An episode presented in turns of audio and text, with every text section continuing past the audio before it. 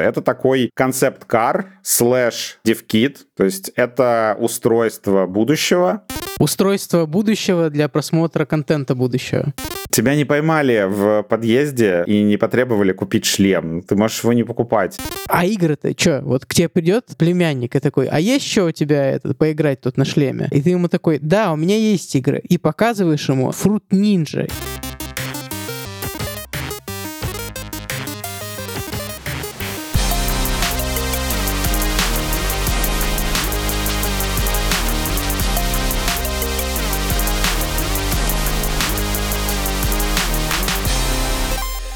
Всем привет! Это подкаст Кинопоиска плюс-минус игры. Меня зовут Марат Сибаев, я кинокритик и куратор направления игр в Кинопоиске. А я Вадим Елистратов, шеф-редактор технокоммуникации Яндекса. В этом подкасте мы с Маратом спорим о главных вопросах игровой индустрии. Сегодня у нас будет специальный выпуск не совсем про игры, но по смежной теме, скажем так, потому что на этом устройстве игры, в принципе, тоже запускаются. Мы поговорим про шлем Apple Vision Pro. Если вы хотите мое развернутое мнение о нем почитать, то можете обратиться к э, сайту Кинопоиск. А мы с Маратом немножко подискутируем в необычном формате. В этот раз Марат вообще не пробовал устройство. Он выступит в роли такого скептика. Он будет прям оправдывать не покупку шлема, топить за то, что Apple вообще должна закрыть этот проект к чертовой бабушке, а я буду его защищать, как тот, кто его попробовал и восхитился им. Да, я какие-то постараюсь распространенные претензии к шлему выкатить. Ну, как распространен, на самом деле, в принципе, с ними согласен, поэтому от чистого сердца. И да, я этот шлем не щупал, э, потому что это устройство для элиты. И вот сразу видно, кто в этом подкасте богатый белый человек, а кто живет на хлебе и воде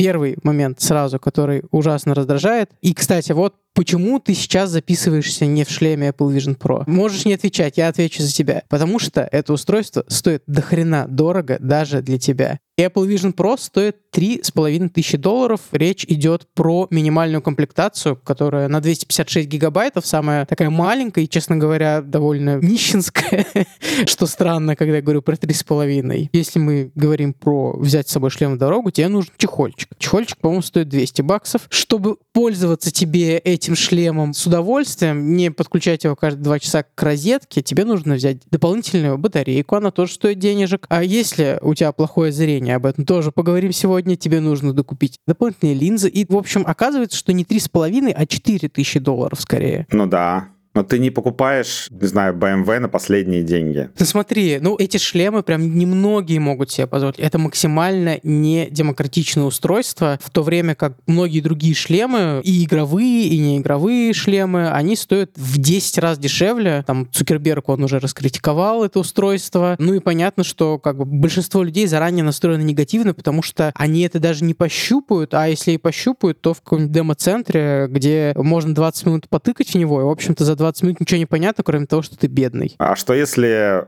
Apple на самом деле действительно сделала это устройство, чтобы оно было вот такой демкой. Ну, во-первых, что называется, там же не дураки сидят, они прекрасно понимают, что с такой ценой устройство будет очень нишевым. И тем не менее, зачем-то они его выпустили. Мне кажется, что Apple там на самом деле очень много разных форм мотивации. Во-первых, компанию давно обвиняют в том, что она не показывает будущее. То есть она начала заниматься какими-то вот этим вот, давайте поменяем в айфоне переключалку, вот эту, которая врубает звук, на кнопку. И люди такие, ну и где здесь инновация? Скруглим его, потом снова раскруглим. Да, то есть они полируют годами iPhone в разные стороны, то скругляют его, то выпрямляют, то еще что-то. Это очень скучно. И все-таки компания, которая такой флагман ну, раньше, по крайней мере, Apple считался там прорывной, флагманом инноваций, вдруг стала скучным таким производителем смартфонов и ноутбуков. Ну, там, своих денег стоит, как пишут в обзорах на Яндекс.Маркете, там, качество Apple. Это все очень скучно, и даже обозреватели начали скучать, которые, в принципе, там все равно каждый год находят, что рассказать про новые айфоны. И тут компания такая, смотрите, это штука, которая будет с нами через лет пять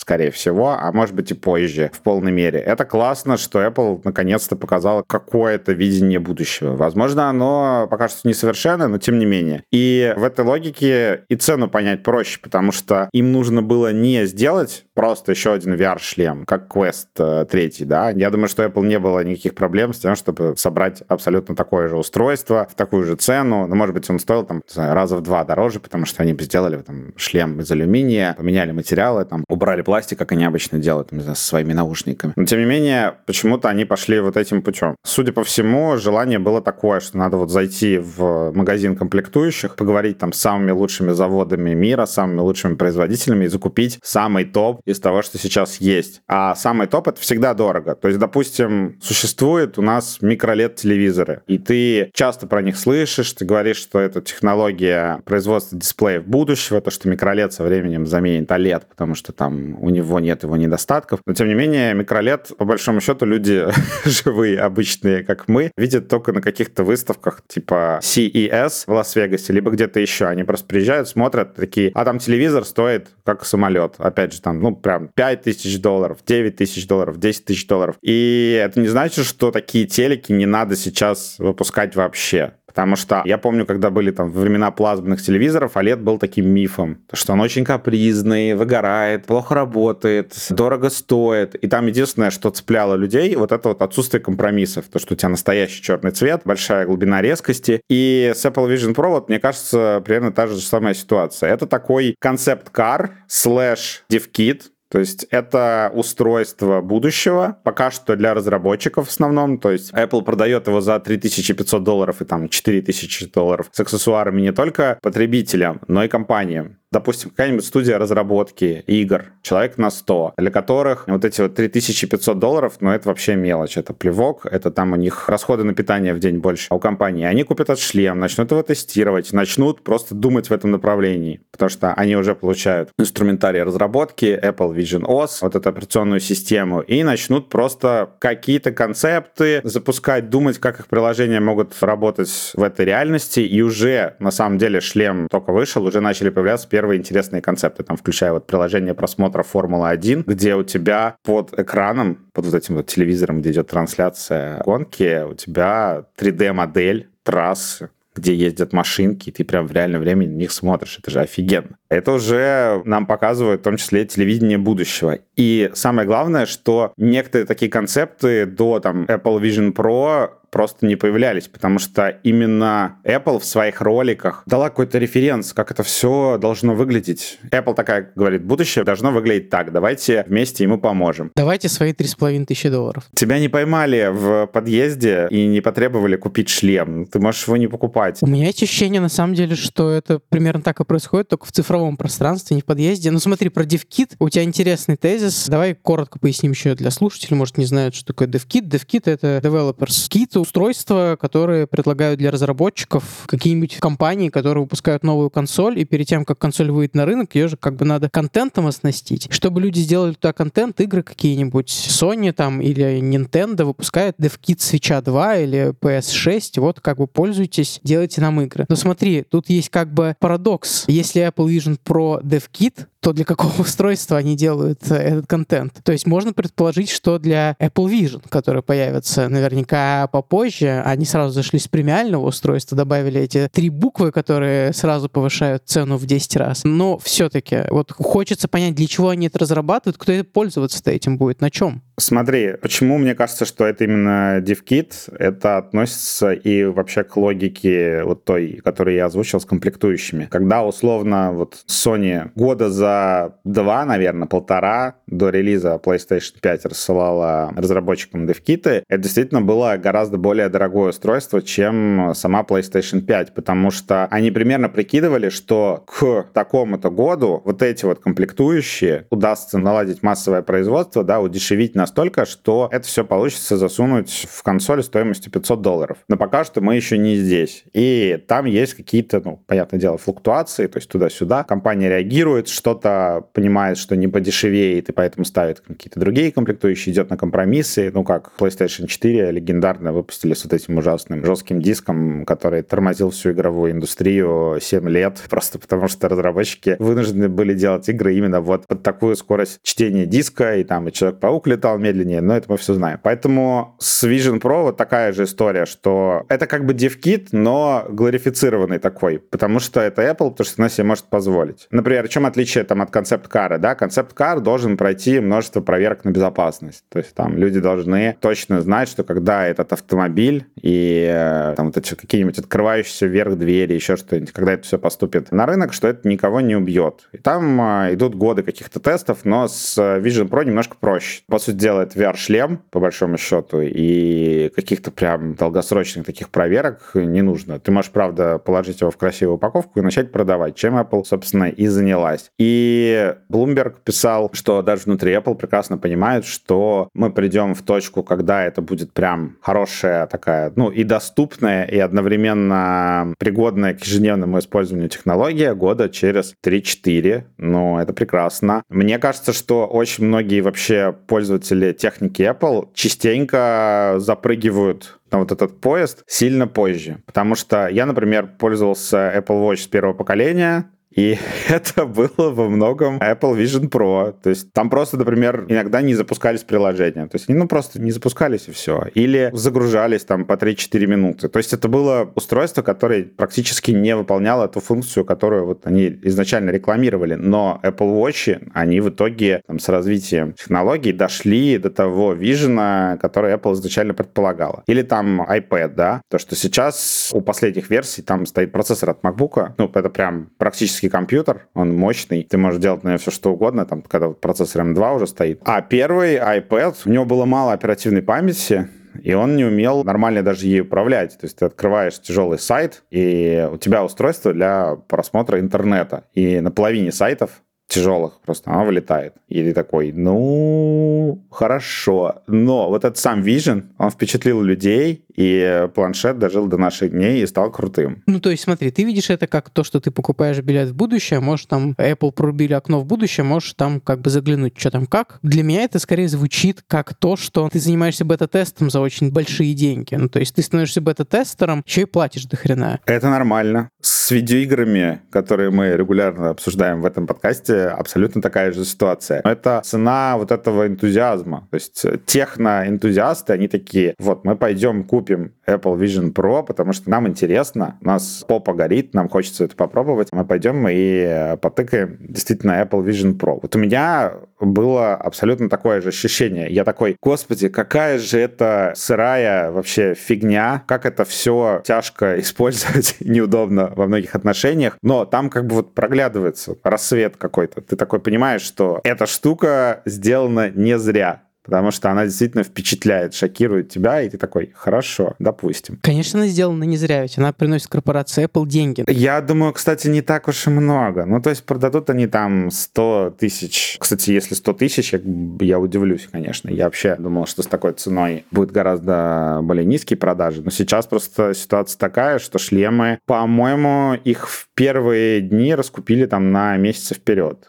И я думаю, что ну, Apple Vision Pro реально ждет долгий путь то есть у нас будут какие-то новости про то, что там Apple урезала производство, там, не знаю, продажи упали, там еще что-то. То есть будет какой-то раунд новостей, как с часами было. Мы это уже все пережили с Apple Watch, потому что были и новости про то, что ну не взлетел продукт Apple, вот без Стива Джобса ничего не могут. Но в итоге-то дотащили часы до состояния, то, что это самые, ну, в деньгах самые большие часы в мире. Еще докину тезис к тому, что это устройство будущего и так далее. Реально в будущее возьмут не всех, по крайней мере, не прямо сейчас, потому что шлемы, мы это не проговорили, сейчас продают сток в США. И более того, если вы каким-то образом привезете этот шлем из-за рубежа, купите его перекупов, стоит, как бы, можете прайс увеличить в полтора раза сразу, то есть по цене поддержанной машины, как говорит Вадим, или по цене почки, как говорю я. В общем, стоит это очень дорого, минимум полляма. Но даже когда ты покупаешь это устройство в любой другой стране, нет никакого другого языка, кроме английского. Я тут реально реально странно, потому что даже если предположить, что это устройство пока что только для внутреннего рынка, в той же Америке живет довольно много испаноговорящих людей, и у них нет доступа к Apple Vision Pro, ну и тем более нет у других, скажем так, больших аудиторий, вроде там нет хинди, нет русского, нет китайского, короче говоря, могут пощупать еще только англоязычные люди. Ну и смотри, еще это устройство предназначено только для одиночного использования, то есть хочешь ты посмотреть кино не в одиночестве, вот, например, там с друзьями, с мужем, женой, собакой, если собака твоя тоже смотрит кино, с родителями, с детьми, нет, ты можешь посмотреть его в одиночестве, этот виртуальный экран предназначен только для тебя. И это интересно, потому что, по сути, у нас происходит поворот в другую сторону истории кино, даже если так подумать, когда кино придумывали, было две концепции, что это вещь для персонального использования, как у Эдисона, например, где люди платили там монетку и смотрели в это в небольшом автомате, который, в общем, напоминает Apple Vision Pro. И были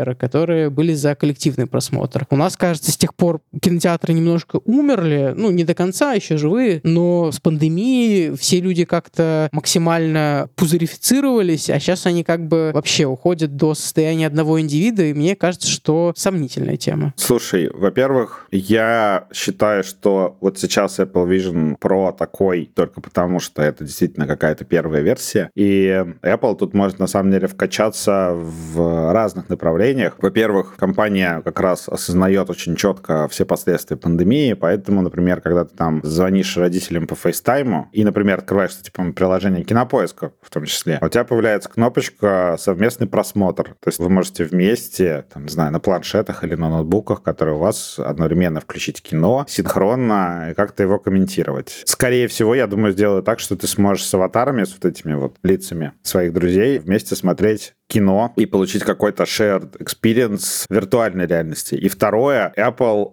очень хороша за счет своей экосистемности, за счет того, что она делает свои чипы и свои устройства, она очень хороша вот в этих вот ближних коммуникациях между устройствами, да, то есть, например, э, я очень люблю пример, вот как они сделали то, что Apple Watch разблокирует MacBook. Это очень классно, когда ты просто открываешь MacBook, у тебя на часах такой щелчок открывающегося замка, и часы передают данные о том, что это ты, ноутбуку просто потому, что находится рядом. И Vision Pro уже умеет делать похожие штуки, да, когда ты открываешь MacBook, шлем компьютерным зрением определяет, где находится ноутбук, в то же время чип MacBook соединяется с чипом шлема, и они подсоединяются друг к другу просто по воздуху, без всяких проводов, и ты нажимаешь кнопочку, да, и у тебя идет трансляция картинки с ноутбука на большой виртуальный экран. Поэтому я уверен просто на 200%, что это будет там, фича, ну, назовем Apple Vision 2, Apple Vision 3, где-то вот там они объявят, что у нас теперь есть общее виртуальное пространство. Я себе даже уже заранее поставил рекламный ролик, где два человека со шлемами подходят просто друг к другу, и у них происходит синхронизация. Я думаю, что с этим проблем не будет. Проблема пока что в том, до какой цены Apple сможет опустить шлем.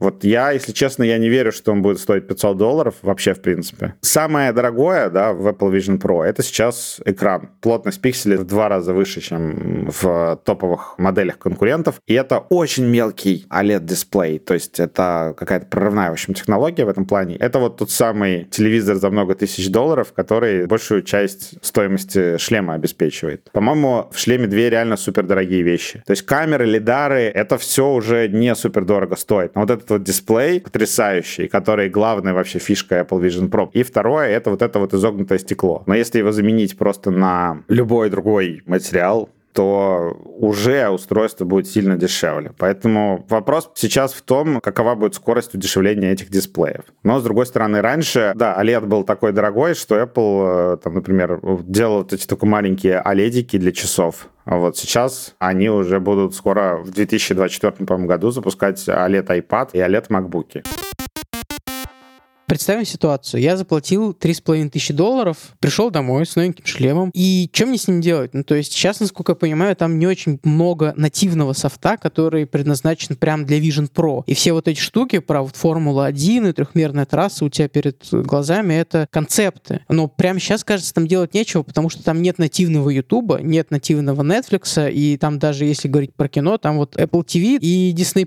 Больше ничего нету. Многие прилоги, там тот же YouTube, Netflix, Netflix и Кинопоиск работают с iPad OS. То есть в чем революция, если ты в шлеме дополненной реальности смотришь в двухмерные приложения? Во-первых, приложение Кинопоиска есть, а приложение Netflix и Ютуба вообще нет. То есть их просто запретили. Там же, когда открывали вот этот Vision Store, или как он там называется, в общем, магазин приложений для Vision OS, разработчики могли поставить галочку и выбрать вариант, что наше приложение для iPad не подходит для Vision Pro, и мы не хотим его выпускать. Да-да, это ровно та же тема, как на Mac M1, когда ты можешь фактически открывать приложения, которые предназначены для iOS, но многие разработчики запрещают это делать. Именно Именно. И тоже приложение Кинопоиска, это у тебя просто в воздухе висит приложение для iPad. Но например, Кинопоиск, к сожалению, или к счастью, не знаю, не выпускает 3D-контент. В общем, условного короля и шута или кибердеревню ты будешь смотреть все равно в 2D на каком-то виртуальном экране. И в этом плане, например, я такой сначала, ой, Ютуба не будет, вот отстой. Но это просто пока что неудобство. Ну, в целом, потому что веб-интерфейс, конечно, менее удобный на Apple Vision Pro, но он работает. То есть я открыл браузер, вбил youtube.com, вбил трейлер довода, открыл его на весь экран, и вот этот вот трейлер довода повесил от пола до потолка на вот этом многометровом экране и просто его посмотрел. И я вдруг осознал, что когда выходят трейлеры прям крутых фильмов, там, Дюны второй, что-нибудь такое супер зрелищное, я очень часто могу посмотреть где-нибудь в дороге, там, в Твиттере, в плохом качестве трейлера, а потом прихожу домой и прям включаю домашний кинотеатр и врубаю трейлер там с супер крутым звуком на большом экране. И я понял, что я хочу теперь смотреть трейлер на Apple Vision Pro. Прекрасное устройство для трейлеров. Для трейлеров, для фильмов. Трейлер же они тоже про будущее будущее, кстати. Ты не фильм еще смотришь. Устройство будущего для просмотра контента будущего. Просто вот эта вот история с критикой Apple про то, что нет приложений, это уже немножко странно. Мне кажется, что это последняя вообще компания в мире, с которой стоит опасаться дефицита приложений, дефицита контента и всего остального. Потому что Apple Vision Pro все-таки чем прекрасен, что ты такой подконнектил к своему аккаунту, он подконнектился к iCloud, и бац, у тебя уже не просто шлем, у тебя шлем, у тебя твоя музыка, твои фильмы, все твои фотки из отпуска, все какие-то твои заметки. То есть ты можешь открыть свою заметку, там, не знаю, с рецептом, повесить ее в воздухе и попробовать даже готовить с этим шлемом. Это, кстати, на удивление, мне показалось классной идеей даже. Потому что я такой человек, который очень не любит технику трогать грязными руками. И тут я понимаю, что в случае с Apple Vision Pro у тебя в опасности только вот этот вот белоснежный кабель. Но если ты, допустим, его просто пропустишь где-нибудь сбоку, положишь аккумулятор в карман штанов, у тебя, по сути дела, только маска на лице. И он управляется без контроллеров, не моя руки. Ты можешь делать все, все что угодно. Это классно. Смотри, но я вот прямо сейчас не могу представить себе сценарий, зачем он не нужен. Например, я заплатил 3,5 тысячи долларов, приношу его домой, и вот сценарий, который описывают чаще всего и самый сейчас реалистичный и прикольный, это смотреть кино. Кино — это просто сценарий, который Apple Vision Pro сейчас делает безупречно, на мой взгляд. Ты можешь сделать просто размер экрана при просмотре кино сопоставимый с IMAX, сопоставимый с этими вот э, супер кинотеатрами, где там он высотой там 10-20 метров, и от этого вообще ломается мозг, потому что голова привыкла, что ты вот приходишь в кино, смотришь это тусклое 3D, даже в IMAX, а потом приходишь домой и смотришь фильм э, там на леди с вот этими эффектами HDR, там пиковой яркостью потрясающей, а тут все в одном и без компромиссов. И ты сначала такой, как бы картинка, вау, потом ты понимаешь, что и звук тоже. Потому что это вот штука, о которой мало говорят, что динамики, вот эти Vision Pro, это как бы не наушники, они висят рядом с ушами и дают такой направленный звук прямо тебе в уши. И что мне понравилось как раз, то что они, с одной стороны, да, ты, например, можешь кому-то помешать, но с другой стороны, это классный такой момент, что люди, окружающие тебя, не слышат, что у тебя происходит в твоей вот этой виртуальной реальности, и ты можешь даже как-то с ними взаимодействовать. И в этом плане классно, да, что у тебя социальность не теряется. То есть я все-таки на стороне вот этого тезиса Apple про то, что это пространственный компьютер,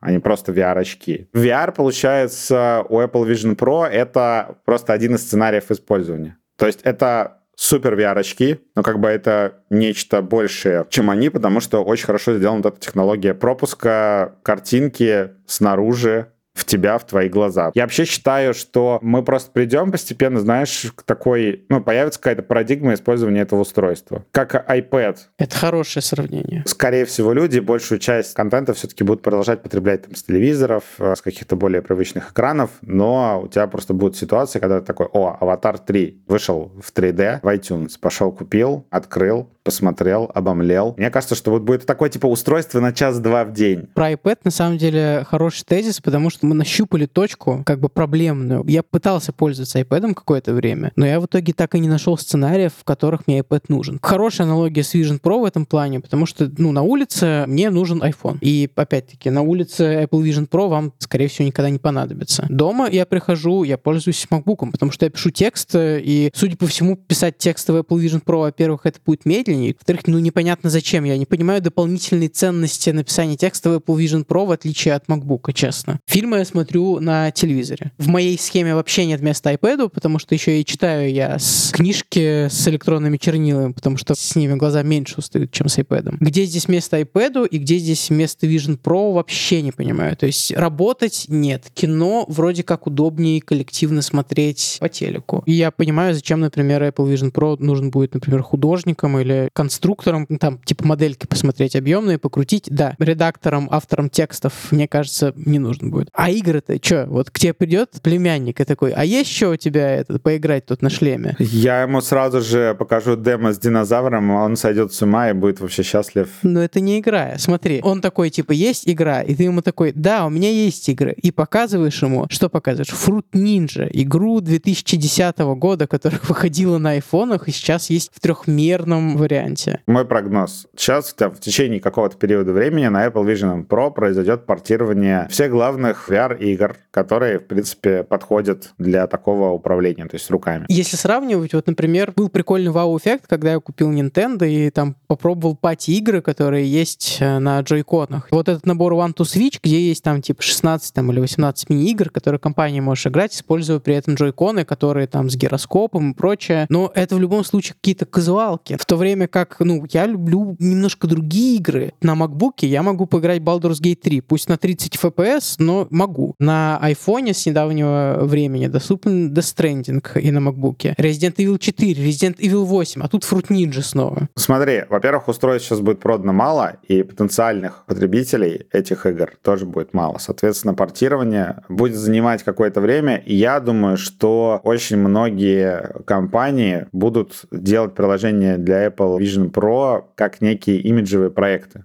Ну, просто чтобы попиариться. Потому что это помогает продвижению. Ты сообщаешь техногикам, которые там early адоптеры этого устройства, что смотрите, вот мы о вас подумали, мы о вас позаботились. Техногики сильнее любят этот сервис, это приложение, потому что оно сразу же поддерживает новые фичи. Компания превращается для техногиков в лавмарк, который они очень сильно обожают. И происходит такое естественное амбассадорство. И тут, э, скорее всего, будет тот же принцип. То есть очень многие компании будут делать имиджевые приложения для Apple Vision Pro, просто чтобы про них них рассказать. Смотрите, мы выпустили. И так постепенно, по чуть-чуть появится какая-то библиотека. Просто когда очень мало пользователей, мне кажется, и не появляется большое количество игр, это прям, ну, проблема курицы и яйца. Что должно произойти раньше, я не понимаю. Я думаю, что Vision Pro в плане приложений вообще нечего опасаться, но догонит рынок, а может быть потом и перегонит. Apple такая вот прикинула некоторый набор технологий, да, положила в корзину, собрала шлем, и дальше, мне кажется, сейчас компания в том числе надеется на то, что люди сами найдут какой-то, знаешь, такой вот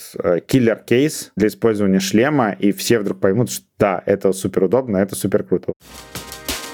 И на этом все. С вами были Марат Шабаев и Вадим Иллюстратов. До встречи в следующем выпуске подкаста «Плюс-минус игры» через две недели. Там мы будем уже говорить про игры. А на наш подкаст можно подписаться в Яндекс Музыке, Apple Podcasts, CastBox, Spotify и других аудиостримингах. А еще на YouTube-канале подкаста Кинопоиска можно тоже все эти подкасты послушать, включая наш. Ждем ваши комментарии, оценки, вопросы, пожелания, угрозы, признания в любви. Э, короче, можете все писать к нам куда. Расскажи, Вадим будем. Писать нам можно в отзывы на Apple Podcasts, на почту подкаст собака кинопоиск.ру и, конечно же, подписывайтесь на Telegram и YouTube каналы Кинопоиск игры. Очень классный и, и канал, и YouTube. А над этим эпизодом работали звукорежиссер Дима Пшеничный, продюсер Елена Рябцева и редактор Даулет Женайдаров.